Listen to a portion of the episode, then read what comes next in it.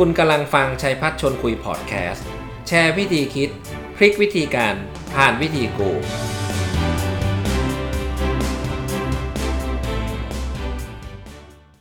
ยินดีต้อนรับเข้าสู่รายการชัยพัชร์ชวนคุย episode นี้เป็น episode ต่อเนื่องนะครับ เนื่องจากอสองรอบที่ผ่านมาผมมีโอกาสได้เชิญนะอาจารย์ปุ๊กวิภาวดีเผ่าพคะนะมาแชร์กับพวกเราถึงเครื่องมือ เครื่องมือหนึ่งนะที่มีชื่อเสียงมากนะแล้วก็เป็นที่นิยมในประเทศไทยก็คือ Design Thinking ซึ่งเราคุยกันไปแล้ว 2 ตอน ซึ่งผมจะขอท้ามความนิดหนึ่งนะฮะ Design Thinking ที่ท่านกำลังจะได้รับฟังในตอนที่ 3 เป็นเครื่องมือเครื่องมือหนึ่งที่ทำให้เรามีกระบวนการคิด คิดนอกกรอบคิดหาแนวทางใหม่ๆ ซึ่งมันก็เหมาะมากนะสำหรับผู้ประกอบการที่อยากจะหา Product ใหม่หา Process ใหม่ที่ตอบโจทย์ลูกค้า อันนี้มันเจ๋งมากแล้วก็ผมคิดว่ามัน practical นะครับ ก็คือสามารถนำไปใช้ได้ ซึ่งวันนี้ก็จะเป็นภาคต่อนะครับ เพราะว่า 2 คลิปแรกทางอาจารย์ปุ๊กก็ได้ไล่เลียงนะฮะไม่ว่าจะเป็น stage ที่1นะฮะเรื่อง customer empathy ท่านต้องลองนำไปใช้นะครับ แล้วก็ stage ที่ 2 ก็คือการเรื่องการ define นะ define customer นะก็ระบุไปเรียบร้อยส่วนวันนี้นะน่าจะเป็นตอนจบนะครับ เพราะว่าจะเหลืออีก 3 ขั้นตอน ซึ่งเป็นกระบวนการที่เราจะ make it happen ก็คือนำไอไอเดียต่างๆนะที่ได้ตกผลึกเป็นหัวเชื้อไปลุยต่อไปทำตลาดลองดูว่าเป็นยังไงบ้าง สวัสดีครับอาจารย์ครับสวัสดีครับอาจารย์ปุ๊สวัสดีครับ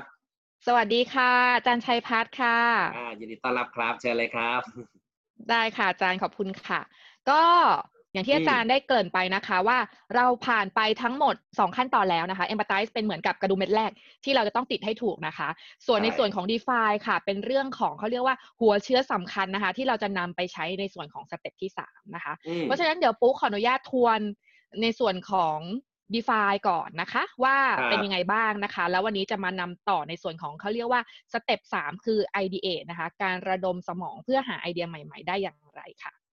นะคะ เพราะฉะนั้นนะคะคราวที่แล้วนะคะเราได้เรียนรู้ไปว่ามี 3 ขั้นตอนง่าย ๆ ค่ะ ที่เราสามารถทำในส่วนของการ define ได้นะคะ ขั้นตอนแรกคือตอนที่เราได้รับข้อมูลมาจากในส่วนของลูกค้านะคะ เราก็มาทำการเขาเรียกว่าถอดรหัส unpack นะคะ ลงในส่วนที่เรียกว่า empathy map ลูกค้าเราพูดอะไรทำอะไรนะคะ แล้วก็ลูกค้าเราคิดยังไงแล้วก็รู้สึกอย่างไรบ้าง เสร็จแล้วค่ะเราก็นำข้อมูลทั้งหมดนะคะ มาเขียนเป็นประโยคนะคะ ซึ่งเป็นมุมมองของลูกค้าที่เรียกว่า point of view นะคะ ก็คือจะได้ว่า user ของเราเป็นใครนะคะ นี้คือความต้องการเขาคืออะไร แล้วก็ insight ก็คือว่าเหตุผลของความต้องการนั้นๆ ซึ่งส่วนใหญ่เนี่ยความต้องการเราจะเน้นไปที่คำกริยานะคะ อย่างเช่น ลูกค้า ต้องการที่อยากจะทำอะไร อยากที่จะรู้สึกอย่างไรนะคะ ส่วน Insight เนี่ยก็คือจะเป็นหลักๆ คือมาจากคุณค่าในสิ่งที่ลูกค้าให้ความสำคัญ เช่น ความคุ้มค่าความใส่ใจอย่างนี้เป็นต้นนะคะ แล้วก็เราก็มาจบตรงที่ส่วนสุดท้ายก็คือว่าหัวเชื้อค่ะที่อาจารย์เกริ่นถึงก็คือว่า เรามาจบที่คำถามคือ how might we นะคะ แปลเป็นไทยก็คือว่าเราจะช่วยนะคะ ลูกค้านะคะ ให้จุดๆได้อย่างไรนะคะ เพราะฉะนั้นนะคะ ในวันนี้นะคะ ในส่วนของเขาเรียกว่าสเต็ป3ค่ะ หรือว่าการ ideate นะคะ ideate เนี่ยเป็นขั้นตอนที่เราค่ะใช้ในเรื่องของการระดมสมองว่าโจทย์ที่เราได้จาก d e f i อะค่ะ เราจะมีไอเดียใหม่ๆ ที่จะสามารถที่จะตอบโจทย์นั้นได้ยังไงบ้างนะคะ ซึ่งวันนี้ปูมีเทคนิคสำคัญ 3 อย่างค่ะ ที่จะช่วยให้ทุกคนนะคะสามารถที่จะเขาเรียกว่าทำการ ideate ได้อย่างเขาเรียกว่าถูกต้องเนาะแล้วก็ได้ไอเดียที่มี ปริมาณเยอะแล้วคุณภาพเยอะด้วยนะคะอะสามขั้นตอนมีอะไรบ้างค่ะ คือหนึ่งค่ะ เวลาที่เราจะทำการระดมสมองค่ะ เชื้อเชิญว่าให้เอาคนจากหลากหลายแผนกค่ะมารวมกันนะคะเขาเรียกว่าต้องมีความ diversity เพราะว่าถ้าสมมติว่าเราอยู่แผนก R&D หรือว่าเป็นแบบดีไซเนอร์ค่ะ เราก็จะคิด ติดกรอบอยู่ในเขาเรียกว่ามุมมองที่เป็นสินค้าหรือบริการเราอย่างเดียว เพราะฉะนั้นวิธีที่จะทำให้เราได้ไอเดียที่หลากหลาย และมีความนอกกรอบมากขึ้นนะคะเชื้อเชิญอาจจะมีบุคคลที่เกี่ยวข้องสมมติอ่านถ้าเราเป็นร้านอาหารบางทีเราอาจจะเอาพนักงานเสิร์ฟมาก็ได้ เราอาจจะเอาพนักงานต้อนรับมาก็ได้ หรืออาจจะเอาแม่ครัวมาช่วยในการระดมสมองก็ได้นะคะ หัวใจเนี่ยมันไม่ได้หมายความว่า เออเราจะต้องแบบว่า เอาคนที่สัมผัสกับลูกค้าโดยตรงมาอย่างเดียว หัวใจคือเราต้องการมุมมองที่หลากหลายของไอเดียค่ะ ครับอ่าเพราะฉะนั้นนะคะ diversity เนี่ยเป็นสิ่งที่สำคัญมากเวลาที่เราอยากจะระดมสมองค่ะเอ๊ะผมถามนิดนึงฮะ diversity นี่มีอีกมุมมองหนึ่งคือเรื่องอายุก็เป็น diversity นะครับ แม้ว่าจะมาจาก R&D แผนกเดียวกัน แต่ว่าอายุที่แบบพวกคนอายุเจ็ดเอ่อถ้าโดนยี่สิบสามสิบสี่สิบห้าสิบคิดไม่เหมือนกัน อันนี้ถูกต้องไหมฮะถูกต้องใช่ค่ะอาจารย์ถูกต้องเลยค่ะ เพราะฉะนั้นความหลากหลายเนี่ยคือได้ทั้งความหลากหลายทางการศึกษาประสบการณ์ทำงานอายุ ก็ได้เช่นเดียวกัน หรือว่าถ้ามีเขาเรียกว่าหลายเชื้อชาติค่ะ เราจะทำให้เราเห็นมุมมองที่แตกต่างออกไปค่ะอาจารย์ใช่อันนี้เจ๋งมากฮะดีฮะดีฮะ diversity สำคัญค่ะขอบคุณค่ะ เพราะฉะนั้นนะคะในส่วนของส่วนที่สองค่ะ คือว่าเวลาที่เราอยากจะทำการระดมสมองค่ะ เราต้องเน้นในเรื่องของ quantity ก่อน quality นะคะ โดยส่วนใหญ่เนี่ยเวลาที่เราเสนอไอเดียมาเราเคยไหมคะในที่ประชุมใช่ไหมพอเราเสนอไปปุ๊บเฮ้ยเราก็ว่าไอเดียนี้ดีนะ แต่มันก็แบบขาดไปนิดนึง เราก็เลยเผลอที่บางครั้งอะค่ะไปตัดสินไอเดียของเขาอาจจะไปชมว่าเออไอเดียก็ดีนะแต่คือไอแต่ของเราเนี่ยด้วยความหวังดีอยากให้ไอเดียมันดีกว่านี้ แต่สิ่งที่สำคัญคือมันจะทำให้สมองเราอะรู้สึกว่าไอสิ่งที่เราพูดไปเนี่ยมันไม่ดี แล้วมันทำให้เราหยุดคิดต่อค่ะ เพราะฉะนั้นถ้าเราอยากที่จะมีไอเดียที่หลากหลายนะคะ เราควรที่จะเน้น quantity ก่อนแล้วค่อยมา quality คือถึงแม้ไอเดียที่เราจะพูดมามันจะแบบเอ้ยดูอาจจะไม่ได้ perfect มบูรณ์แต่เน้นปริมาณออกมาเยอะๆก่อนนะคะ ยิ่งช่วยกันต่อยอดนะคะ ไอเดียมันก็จะแบบว่าหลากหลายมากขึ้น อย่าเพิ่งเทียบเขาเรียกว่าสมองเราอะค่ะมันจะมีในส่วนของซีกขวาคือเป็นฝั่งจินตนาการนะคะ แต่ซีกซ้ายเนี่ยจะเน้นเรื่องของ critical thinking จะคอยบอกว่าดีไม่ดี ถูกผิด นะคะ ดีกว่านี้ได้อีกอะไรอย่างอย่างไรนะคะ เพราะฉะนั้นเวลาที่เราระดมสมองค่ะ เน้นเอาปริมาณมาเยอะๆก่อนนะคะ แล้วเดี๋ยวเราค่อยใช้เกณฑ์ค่ะ ไปคัดในเรื่องของคุณภาพอีกทีหนึ่งค่ะ เห็นด้วยนะครับ เพราะว่าหลายองค์กรเวลาระดมสมองเนี่ยสิ่งที่หลายคนกังวลนะฮะโดยเฉพาะยิ่งคนไทยคือการเสนอไอเดียที่ไม่แน่ใจว่าไอเดียนี้จะใช่ไหมก็เลยไม่พูด ไม่เอาดีกว่า เดี๋ยวเสียหน้า เดี๋ยวโดนแซวเดี๋ยวโดนตำหนิก็ไม่พูดปรากฏว่าระดมสมองออกมาได้ ข้อมูลน้อยมากๆ ถูกต้องซึ่งอันนี้อันนี้อันนี้ฝากทุกท่านนะไม่ต้องกังวลนะควอนติตี้คือปริมาณยิ่งเยอะยิ่งเจ๋ง เช่นมีสองกลุ่มกลุ่มนี้ คิดออกมาได้สี่สิบไอเดียอีกกลุ่มหนึ่งได้ออกมาสิบไอเดียไม่ต้องคิดมากฮะ กลุ่มที่สี่สิบไอเดีย เจ๋งกว่า ถ้าแข่งถ้าแข่งกันก็คือชนะ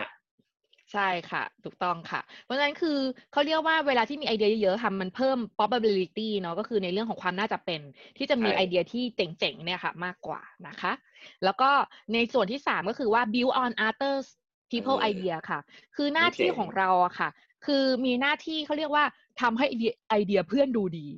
แล้วก็แล้วสมองเราที่สำคัญคือเบิร์นทำทำงานโดยการจินตนาการและเชื่อมโยง เวลาที่เรามีไอเดียอยู่ในหัวค่ะ ถ้าเรามัวแต่กลัวอย่างที่อาจารย์บอกคือว่า เฮ้ยไอเดียมันจะดีไหมทำให้เราไม่พูดออกมา มันจะไม่ช่วยกระตุ้นให้เพื่อนคิดออก แต่ถ้าเราพูดออกมาปุ๊บ เออ เราก็ทำให้เราได้ปิ๊งไอเดียเจ๋งๆ ที่จะต่อยอดจากไอเดียเพื่อนไปด้วยนะคะโอเคดีฮะดีฮะต่อยอดไอเดียจากคนอื่น ใช่ค่ะ เพราะฉะนั้นก็เป็นสามเขาเรียกว่าเทคนิคง่ายๆนะคะ ที่เราจะช่วยให้เราสามารถที่จะแบบว่ามีไมซ์เซ็ตที่ถูกต้องเวลาที่เราระดมสมองด้วยกันนะคะ ซึ่งวันนี้ค่ะปุ๊มีเทคนิคง่าย ๆนะคะ ที่จะ ช่วยให้เขาเรียกว่าบรรยากาศ เวลาที่เราระดมสมองเนี่ย มันทำให้เกิดสิ่งที่เกิดขึ้น 3 อย่างเลยมีความ diversity ถึงแม้ว่าจะมีเขาเรียกประสบการณ์ทำงานอายุนะคะ หน้าที่การงานที่ต่างกัน ก็สามารถที่จะแชร์ไอเดียร่วมกันได้ รวมไปถึงเน้นในเรื่องของปริมาณ แล้วก็ต่อยอดไอเดียซึ่งกันและกันได้นะคะ ซึ่ง mindset เนี้ยค่ะเขาเรียกว่าเครื่องมือที่เรียกว่า yes and นะคะอ่า yes and น่าสนใจ yes and นะคะ คือแบบเอ้ย ใช่และก็ตามด้วยคำว่าและนะคะ โดยส่วนใหญ่เนี่ยบางครั้งเราทำโดยไม่รู้ตัวค่ะ เราจะเผลอแบบ yes but นะคะ เช่น ก็ดีนะ แต่ว่าจุดๆนะคะ เวลาที่เราพูดว่าไอเดียคืออะไรพอมีแต่ปุ๊บอะค่ะ ไอ้ข้างหน้าที่เรียกว่าดีคือสมองมันจะรู้สึกว่าโดนลืมไปหมดเลยนะคะ แต่ถ้าวิธีที่จะทำให้เราต่อยอดต่อยอดไอเดียเยอะๆค่ะเขาเรียกว่าเราต้อง yes and คือเราต้องชมเพื่อน โอ้ยเยี่ยมมากเลย สุดยอดเจ๋งมากเลย และค่อยเสนอไอเดียของเราออกไปนะคะ เดี๋ยวปูจะเดโมกับอาจารย์นะคะ สักเล็กน้อยว่า เอ้ย yes บัตรมันเป็นยังไง yes and เป็นยังไงว่าทุกคนที่ที่ดูอยู่จะได้เห็นภาพดีไหมคะ ครับครับครับอ่าได้เลยครับได้ค่ะอะสมมุติว่าเดี๋ยวเราจะเสนอไอเดียเราเอาแบบแรกก่อนนะ เป็นแบบว่าเขาเรียกอะไรนะ yes บัตรนะคะ เช่น สมมุติว่า เราหมดโควิดแล้วเราจะไปเที่ยวไหนดี อ่า เนี่ยอาจารย์ชัยพัฒน์รบกวนเสนอมาสักหนึ่งไอเดียหมดโควิดแล้วอยากจะไปเที่ยวพัทยาจังเลย โอ้ เสร็จแล้วพระปูใช้แบบ yes บัตรใช่ไหมคะปูจะบอกว่า โอ้พัทยาก็ดีนะ แต่ว่าแบบว่าฝรั่งเยอะมากเลยอะ เพราะนั้นเราก็ไม่ชัวร์ว่าแบบ มันจะปลอดโควิดร้อยเปอร์เซ็นจริงไหมอืมอ่า อาจารย์ก็ตอบมาเลยว่า เออ นั้นปูก็เลยจะพูดพูดเพิ่มเติมต่อว่า นั้นปูว่าเราไปเชียงใหม่ดีกว่าค่ะเชียงใหม่ อ๋อเชียงใหม่เหรอ เชียงใหม่ผมว่าก็ดีนะ แต่ว่ามันไกลแล้วก็มันยังมีแบบมลพิษเยอะไปบางทีเราอาจจะทำให้เราไม่ค่อยสบายก็ได้นะ ผมว่านะ ไปภูเก็ตดีกว่า โอ้ภูเก็ตก็ดีนะคะ แต่ว่าช่วงนี้ก็แบบภูเก็ตมันใกล้ทางฝั่งใต้อะโอกาสที่แบบมันใกล้เชื้อโควิด มันก็ยังไม่ sure ร้อยเปอร์เซ็นต์นะคะ นั้นปูคิดว่าเราไปเอ่อ แถวแถวอีสานดีกว่าไปไปจังหวัดเลยค่ะโอ้จังหวัดเลยเหรอฮะ ก็ดีนะไม่เคยไป แต่ว่าไม่แน่ใจว่าที่นู่นน่ะจะมีอินเทอร์เน็ตใช้หรือเปล่า เดี๋ยวติดต่อคนไม่ได้ มันไปที่จังหวัดที่มันเจริญหน่อยดีกว่ามั้งโอเคค่ะ ประมาณนี้ เป็นสไงรุปบ้างคืคะอ สรุปคือยังไม่ได้ไปไหนสักที่หนึ่งใช่ไหมคะแล้วสรุก็ปคือไม่ต้องเวไปลาแล้วเวลาหน้าที่เราแบบคิดคอยมาค้านกันจะเห็นว่าแบบโอ้โหคิ้วก็ขมวด แล้วก็พยายามที่จะแบบว่า เออหาเหตุผลเนี่ยมาไฟครับว่าเหตุผลเหตุผลของเราดีกว่านะคะ เพราะฉะนั้นเดี๋ยวเราลองอีกแบบหนึ่งนะคะเขาเรียกว่าเป็นแบบ เออเยี่ยมเลยและนะคะเป็นแบบ yes and นะคะว่าเป็นยังไงนะคะ ขออีกรอบหนึ่งค่ะ หมดโควิดนี้เราไปเที่ยวไหนดีคะอาจารย์ปุ๋ย เอ้ย ผมว่านะ ไปพัทยาดีกว่า พัทยา โอ้โอ้โห สุดยอดมากเลยค่ะปูว่าไปพัทยาดีมากเลยแล้วเราไปกินอาหารทะเลกันด้วยค่ะอาจารย์อ๋อโอเค นอกจากอาหารทะเลแล้ว เดี๋ยวจะพาลูกๆไปเล่นสวนน้ำด้วย โอ้โห สุดยอดมากเลยนอกจากไปเล่นสวนน้ำเสร็จปุ๊บว่าขากลับเราแวะเขาเขียวไปดูสัตว์กันด้วยดีไหมคะ ดีครับ เลยจากดูสัตว์เรียบร้อยให้อาหารสัตว์นะ ถ่ายรูปสวย ผมขอ และเราแวะ ไหว้พระกันสักนิดนึงอ่า ได้สิริมงคลด้วยอ่าโอเคค่ะ ขอบคุณค่ะอ่าประมาณนี้ค่ะ yes and มันเป็นแบบนี้มันเป็นการที่เราแบบชื่นชมไอเดียของเพื่อน สมองเรามันจะมองแต่เรื่องบวกๆ แล้วก็ต่อยอดไปเรื่อยๆ เป็นไงคะทริปพัทยาเราโอ้โห ได้ทั้ง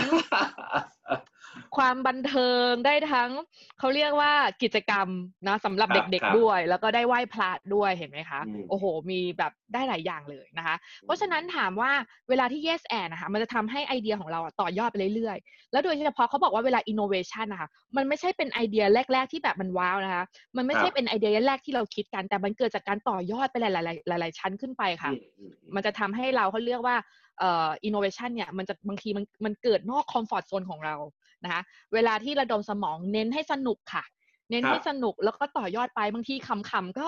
ไม่เป็นไรค่ะนะคะ แล้วเดี๋ยวเราค่อยเขาเรียกว่ามันจะช่วยทำให้เราเนี่ยเกิดไอเดียที่นอกกรอบได้ค่ะ ครับเยี่ยมครับโอเค เพราะฉะนั้นนะคะ เดี๋ยวเราสมมุติว่าเรา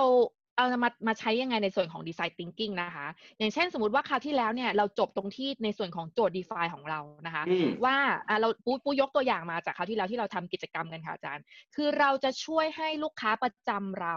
นะคะ รู้สึกได้รับการใส่ใจแบบ VIP ทุกครั้งที่เข้ามารับบริการได้อย่างไร อ่า นี่คือโจทย์หัวเชื้อของเรา เพราะฉะนั้นใช่เวลาที่เรามาระดมสมองกันนะคะเราก็เอาคนในแผนกของเรา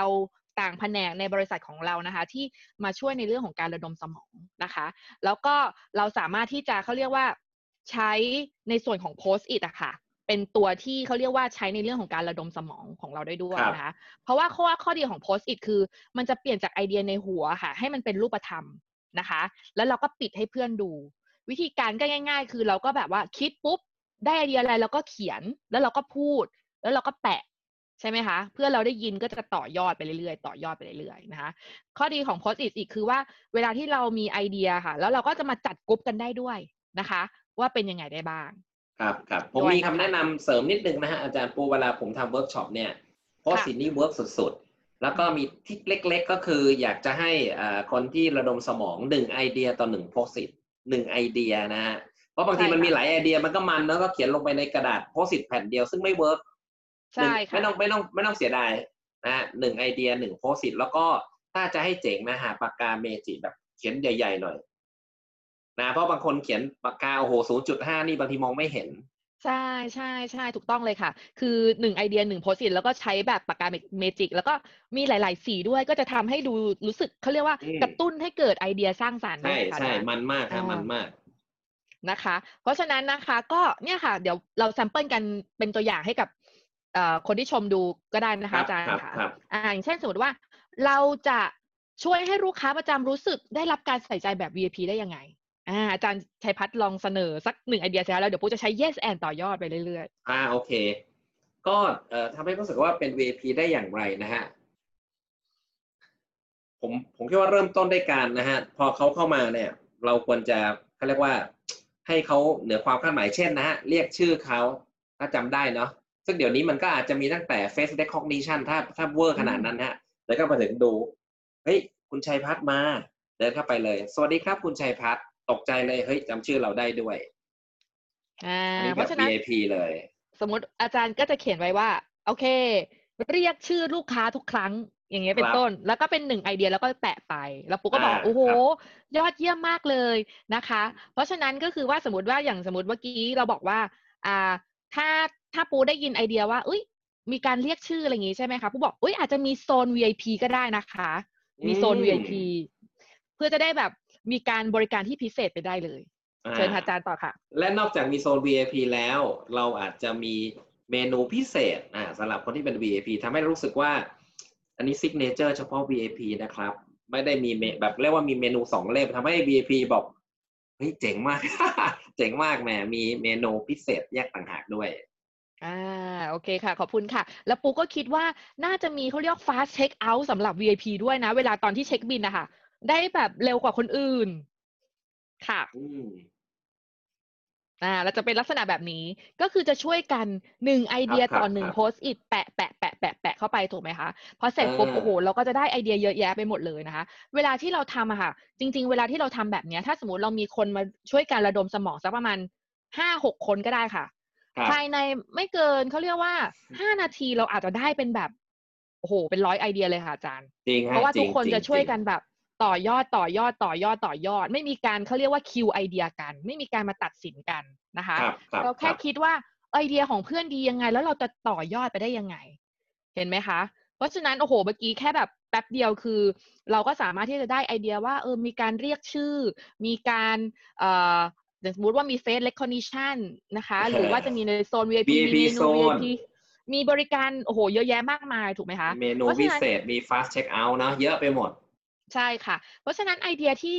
เยอะๆแบบเนี้ยค่ะ เราก็มาจัดกลุ่มกันได้ เช่น กลุ่มนี้อาจครัจะบเป็นกลุ่มในเรื่องของอาหาร กลุ่มนี้อาจจะเป็นเรื่องของบริการสำหรับ VIP ก็ได้ กลุ่มนี้อาจจะเป็นในเรื่องของเทคโนโลยีก็ได้นี่ไงค่ะ คือข้อดีของของของ post it ก็คือว่าหนึ่งไอเดียต่อหนึ่ง post it แล้วเราก็มาจัด หมวดหมู่กันได้ อ่าเขาเรียกว่าเอาอ่าเอาไอเดียมาทำ grouping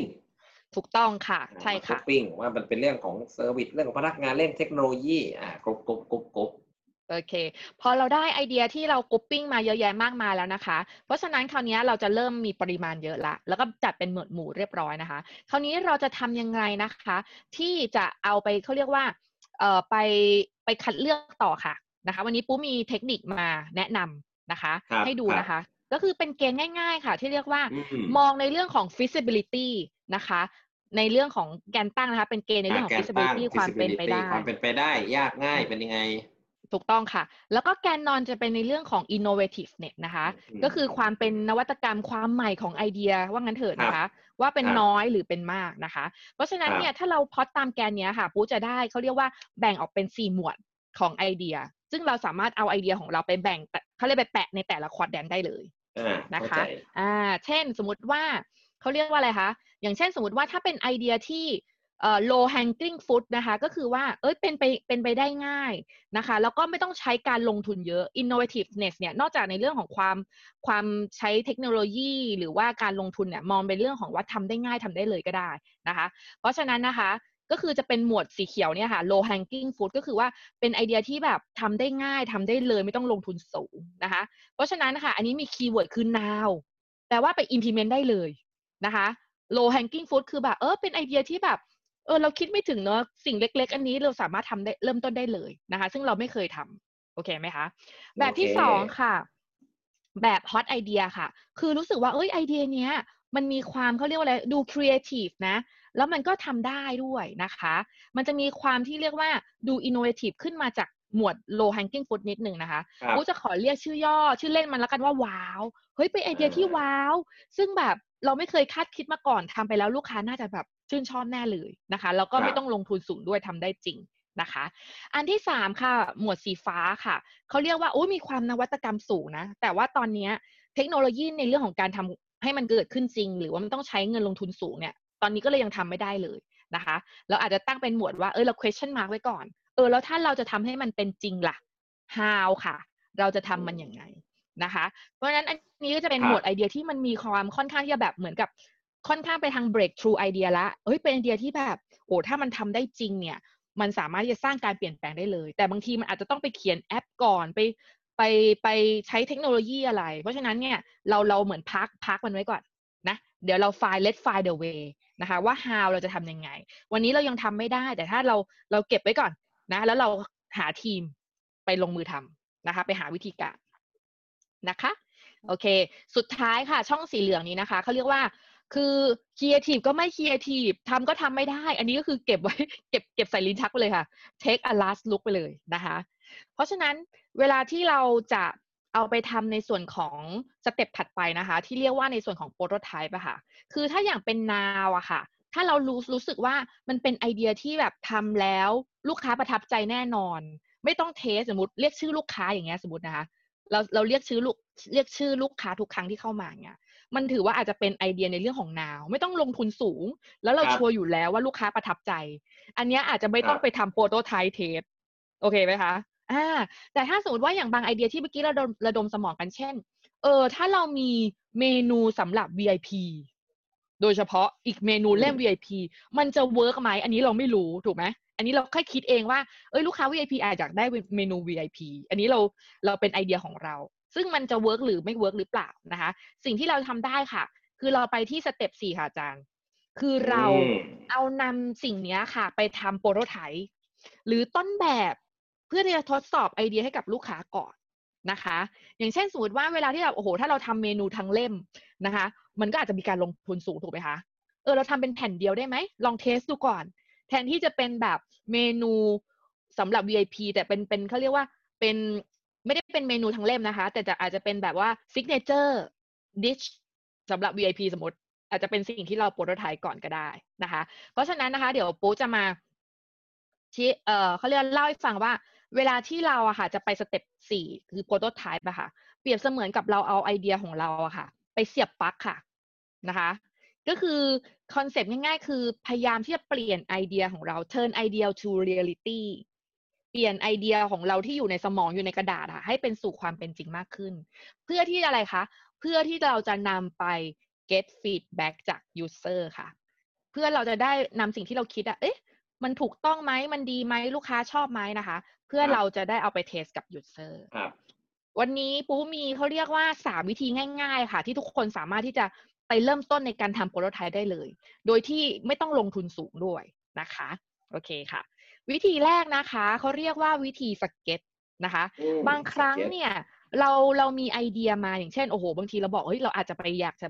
ทำเดี๋ยวนี้คือเราชอบใช้ในเรื่องของ Internet of Things มามามาตอบโจทย์ลูกค้ามากขึ้น ให้ convenient มากขึ้น เอ๊ะ หรือฉันมีแอป หรือมี Face Lock Recognition อย่างเงี้ยเป็นต้นนะคะ เพราะฉะนั้นเนี่ย วิธีแรกคือแทนที่เราจะไปลงทุนเขียนโปรแกรมในเว็บไซต์หรือทำแอปพลิเคชัน เราลองสเก็ตเป็นกระดาษมาก่อนได้ไหม เวลาที่หลาย ๆ หลาย ๆ แอปพลิเคชันที่ออกแบบค่ะ เขาเริ่มต้นทำ prototype จากการสเก็ตแบบนี้ค่ะ อย่างเช่นรูปนี้นะคะ เป็นแบบคล้ายๆ กับว่าแอปในเรื่องของการเลือกเสื้อผ้า แทนที่จะไปเขียนโปรแกรมจริงทำรูปสวยจ้างแบบหมดเป็นหมื่นเป็นแสนถูกไหมคะก็แค่วาดอันนี้ดู แล้วก็ไปให้ user ดูว่า เอ้ยถ้ามีแบบนี้คุณรู้สึกอย่างไร คิดว่ามันตอบโจทย์ไหมก็ได้นะคะ ก็จะเป็นในเรื่องของการสเก็ตนะทำให้ดูแบบว่าเขาเรียกอะไรคะดูดูจับต้องได้ดูมันเหมือนแอปพลิเคชันมากขึ้น กระดาษเราอาจจะตัดเป็นรูปเหมือนมือถือก็ได้ ตัดเป็นรูปเหมือน iPad ก็ได้ มันก็จะดูแบบว่าอ๋อเราทำการจำลองในเรื่องของไอเดียของเรา ในส่วนของ prototype ออกมาค่ะ อันนี้คือแบบที่หนึ่งค่ะ ง่าย ๆ คือกระดาษหนึ่งใบแล้วก็มาสเก็ตได้เลยนะคะ เพิ่มเลเวลขึ้นไปค่ะ จะเป็นแบบที่สองค่ะ เขาเรียกแบบ construct นะคะ construct ก็คือว่าเราเอาเขาเรียกว่าอุปกรณ์รอบตัวกระดาษ กระดาษแข็งปากกาสกอตเทปนะคะ มา construct ขึ้นมาแบบนี้ค่ะ อย่างสมมติว่าเราอยากจะได้เขาเรียกว่าออกแบบ VR ใหม่ แทนที่เราจะโหไปสั่งทำ VR มาใช่ไหมคะ เราก็ใช้กระดาษเป็นกล่องเนี่ยค่ะ มาสามารถที่จะทำเป็นโปรโตไทป์ได้เลย ลงทุนไม่ต้องเยอะนะคะ แล้วรูปของเราก็อาจจะเปลี่ยนเป็นคล้าย ๆ เป็นกระดาษก็ได้ แล้วก็เสียบเปลี่ยนเอาอืมเพื่อจะดูว่า VR ของเราเนี่ยเออขนาดขนาดนี้ลูกค้าใส่พอดีไหมน้ำหนักเป็นอย่างไรเป็นต้นครับนะคะ หรือว่าอย่างเช่น ธุรกรรมทางการเงินอย่างเงี้ยค่ะ บางทีเราอยากจะออกในเรื่องของเขาเรียกเมนูใหม่ โอ้เราก็อาจจะไม่ได้แบบไปโปรแกรมในของตู้ ATM จริง ๆ ใช่ไหมคะเราก็ใช้ฟิวเจอร์บอร์ดมาตัดแบบนี้ก็ได้ค่ะ แล้วก็ใช้กระดาษมาทำเป็นลักษณะของเหมือนเมนู คือ construct มันขึ้นมานะคะ แล้วเราก็นำสิ่งนี้ค่ะ ไป test กับ user ของเรานะคะ หัวใจคือเวลาที่เรา construct ไอตัวอุปกรณ์จากวัสดุอุปกรณ์ง่าย ๆ รอบตัวค่ะ เราจะไม่ทำเป็นแบบมินิแบบมินิคือแบบจำลองเหมือนคล้ายๆแบบว่าบ้านจำลองเล็ก ๆ ไม่ใช่แบบนั้น เราจะพยายามทำให้มันขนาดเท่ากับหรือใหญ่กว่านะคะ ของจริงมเพื่อที่จะทำให้เขาเรียกว่า user ค่ะ สามารถที่จะ interact มีปฏิสัมพันธ์ได้เทสได้จริง โอเคไหมคะ จะได้รู้สึกว่าโอเคเสมือนจริงว่าเป็นยังไง อันนี้คือแบบที่สองค่ะ ก็คือนำของรอบตัวเนี่ยค่ะ มา construct ขึ้นมา นะคะ อีกอย่างหนึ่งคือว่าบางทีเราไม่ต้องลงทุนสูงค่ะ เราเอาวัสดุอุปกรณ์ เหลือใช้ใกล้ตัวมาใช้ได้เลยกล่องลังอะไรใช้ได้หมดนะคะ แบบที่สามค่ะ โดยเฉพาะถ้าสมมติว่าเป็นในเรื่องของการบริการค่ะ อยากจะทำเป็นเรื่องของโรเพลย์ค่ะ เราสามารถทำเป็นโรเพลย์ได้นะคะ อย่างเช่นสมมติว่าอย่างอย่างอย่างรูปซ้ายมืออย่างเงี้ยเราอาจจะมีการเทสในส่วนของ ของแอปพลิเคชันใหม่เราก็ทำเป็นเหมือน construct มาก่อนก็ได้นะคะ แล้วก็เชิญ user มาลองเทสดู ถ้าสมมุติว่าเป็นแบบปฏิสัมพันธ์แบบนี้ เรามีการ assign บทบาทอะคนนี้เป็นพนักงานนะคะ คนนี้เป็นผู้ใช้เป็นต้นนะคะ หรืออย่างรูปขวามือก็คือจะเป็นรูปของลักษณะของเขาเรียกว่าทำ role play เปรียบเสมือนกับ เรามีตู้สั่งอาหารได้เป็นต้นนะคะ ก็คือแทนที่จะมี robot ใช่ไหมคะ ส่งอาหารออกมา มีใบออกมา แล้วก็ใช้เป็นกระดาษเนี่ยค่ะง่ายๆ แล้วก็ให้คนมาติดปฏิสัมพันธ์เอา แล้วก็ใช้คนเนี่ยค่ะทำตัวเปรียบเสมือนกับเป็นเป็น robot อะค่ะ เป็น robot ที่อยู่ในเครื่องแล้วก็พูดออกมาได้เลยแทนที่ต้องลงทุนเยอะก็เนี่ยค่ะ ใช้บทบาทสมมติเอา ก็เป็นวิธีง่าย ๆ ที่เราสามารถจะทำ prototype ได้ค่ะอาจารย์ อืมเจ๋งมากนะสามวิธีก็จะมีต้นทุนแล้วก็มีเขาเรียกว่ามีเอ่อไม่เหมือนกันนะ วิธีการก็ไม่เหมือนกัน ก็ใช่ผมค่ะชอบนะผมผมชอบผมว่าสามอันนี้มันมัน work แล้วก็น่าจะเขาเรียกว่า low price จริง ๆ เนี่ยมิน่าล่ะเขาถึงบอกว่า ใช่ไหมเขาเรียกว่า learn เขาเรียก fail fast fail cheap ก็นี่ไงใช่มันชีพมากเลยนะฮะเพราะว่าการสเก็ตก็ไม่ได้ใช้เวลาอะไรมาก แล้วก็ใช่ดูกัค่ะนเห็นเห็นเลย แล้วก็ผมก็ชอบอันที่ตะกี้หน้ามีกล่องมีกล่องอาศัยที่บ้านเยอะแยะเลยเอามาใช้ได้ แล้วก็โรเพย์นี่ผมถามใช่นิดนึงนะฮะอาจารย์ปุ๊ค่ะโรเพย์เนี่ย เราก็ควรจะโรเพย์กับ target customer จริง ๆ user จริง ๆ เพื่อ get feedback ถูกไหมฮะ ใช่ค่ะ เพราะว่าเอาเข้ามาว่าถ้าเรา assume ว่าเรามีอย่างนี้อย่างนี้ ถ้าพี่มากดดูพี่รู้สึกยังไงพี่ใช้ยังไงใช่แล้วก็เอาค่ะ feedback เอาไปพัฒนาคอนเซปต์ของดีไซน์ thinking มันจะค่อนย้อนแย้งกับในอดีตเนาะที่เราต้องทำแบบเกือบสมบูรณ์แล้วนำไปเสนอค่ะใช่ถ้าเราอยากจะใช่ใช้ดีไซน์ thinking จริงๆคือดีไซน์ thinking นอกจากเป็น tools แล้วเนี่ยมันเหมือนเป็น mindset ด้วยนะคะ คืออมแทนที่ว่าเราจะต้องแบบลงทุนสูงๆทำให้เสร็จ9เดือนปีหนึ่งกว่าจะไปเทสนะคะdesign thinking เขาบอกว่าเนี่ยค่ะ คุณทำแบบเป็นกระดาษเป็นฟิวเจอร์บอร์ดอะไรไป test เลย เพื่อจะทดสอบว่าไอเดียที่เราคิดอะค่ะ มันตอบโจทย์หรือเปล่า แล้วก็ปรับจนใกล้เคียงมากที่สุดแล้วคุณค่อยไปลงทุนอีกทีหนึ่งเพราะฉะนั้นนี่มันจะลดในเรื่องครับของการลงทุนแล้วก็ความเสี่ยงด้วย ที่มันจะไม่ดีนะ work ผมผมผมผมผมได้ยินอย่างนี้ผมก็รู้สึกว่าผู้ประกอบการชาวไทยที่เป็น SME นะฮะหรือแม้กระทั่งคนที่เป็นระดับรากหญ้าที่จะเขาเรียกว่าต้องต้องสู้ด้วยตัวเองเนี่ยควรจะเรียนรู้เรื่อง design thinking มากเลยนะ มันมันมัน work สุดๆเลยนะ ผมผมคิดว่าดีไซน์ thinking ไม่จำเป็นต้องเลิศหรูเป็นระดับแบบโอ้โห over tech เป็นพันล้านหมื่นล้าน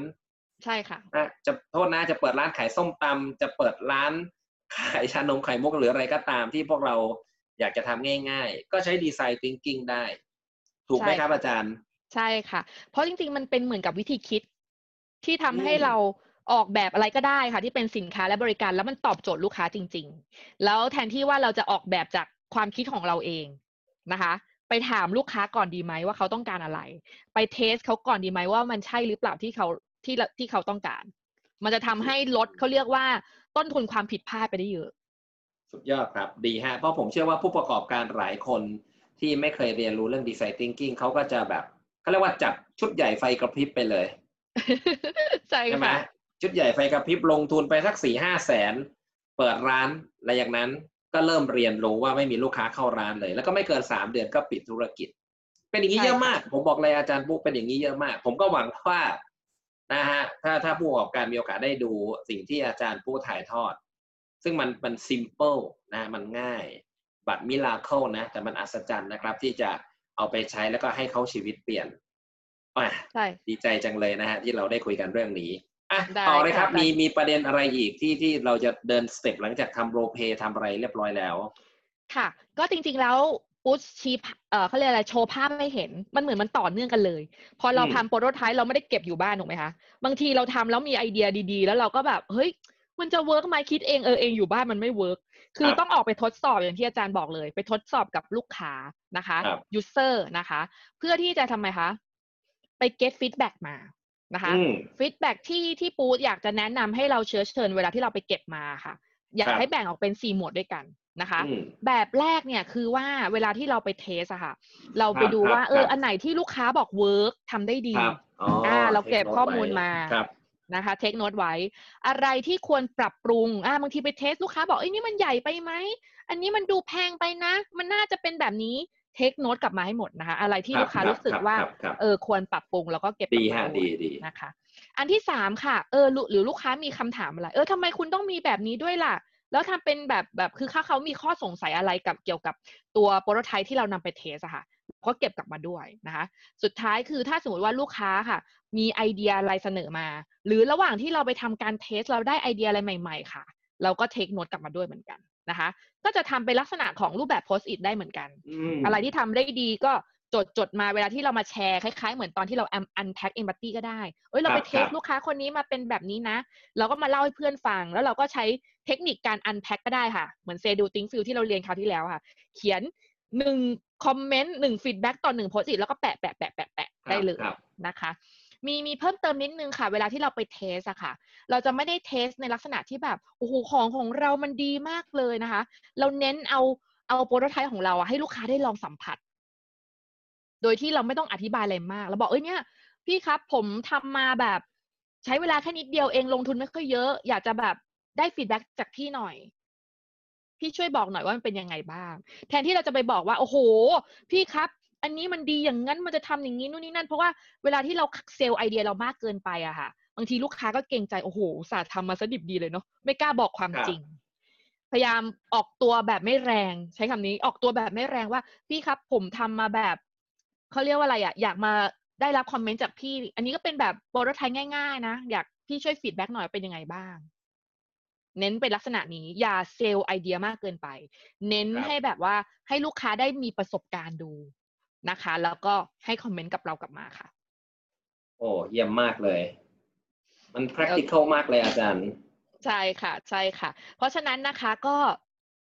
มาถึง step ห้าแล้วนะคะ เวลาที่เราไป test อะค่ะ เราก็สามารถที่จะแบบว่าได้รับ feedback จากลูกค้ามา ซึ่งเราอาจจะย้อนกลับมาทำ prototype ใหม่ก็ได้ เช่นลูกค้าบอกว่าอะสมมุติเราทำ VR ใช่ไหมคะลูกค้าบอกเอ้ยรู้สึกมันมันใหญ่ไปอะ ให้มันแบบเล็กกว่านี้ได้ไหมแล้วรู้สึกน้ำหนักมันเยอะ เราก็อาจจะมาปรับ prototype ใหม่แล้วเราก็ไป test กับลูกค้าก็ได้ สมมตินะคะ แล้วก็หรือบางครั้งเวลาเราไป test แล้วลูกค้าบอกเอ้ยฉันไม่ได้อยากได้แบบนี้ บางทีเราอาจจะเกิดการที่เราตีโจทย์ผิดก็ได้นะนะคะ เพราะฉะนั้นเนี่ยสิ่งที่อยากจะบอกคือว่า design thinking อะค่ะ มันไม่ใช่ linear process คุณทำแบบ empathize define ideate prototype test จบ มันไม่ใช่แบบนั้นอืมันสามารถใช่ย้อนกลับมาได้หลายรอบเขาเรียกว่ามีใช่หลาย iteration ได้นะคะ คุณไป test แล้วก็เออแค่ปรับ prototype คุณก็มาแก้ตรง prototype หรือคุณไป test แล้วปรากฏว่า โอ้โห บางทีอาจจะใช้เวลาทำนานไป หรือคุณไป test ในกลุ่ม user ที่มันมีความต่างไปจากเดิม คุณอาจจะได้โจทย์อันใหม่มาก็ได้ อย่างสมมติวันนั้นเราไปคุยกับอาจารย์ชัยพัฒน์เออเป็นเป็นเป็นนักธุรกิจ Family Man แต่ตอนที่คุณไปเทส คุณอาจไปเทสผู้หญิง สมมุตินะคะ ที่เป็นแบบว่า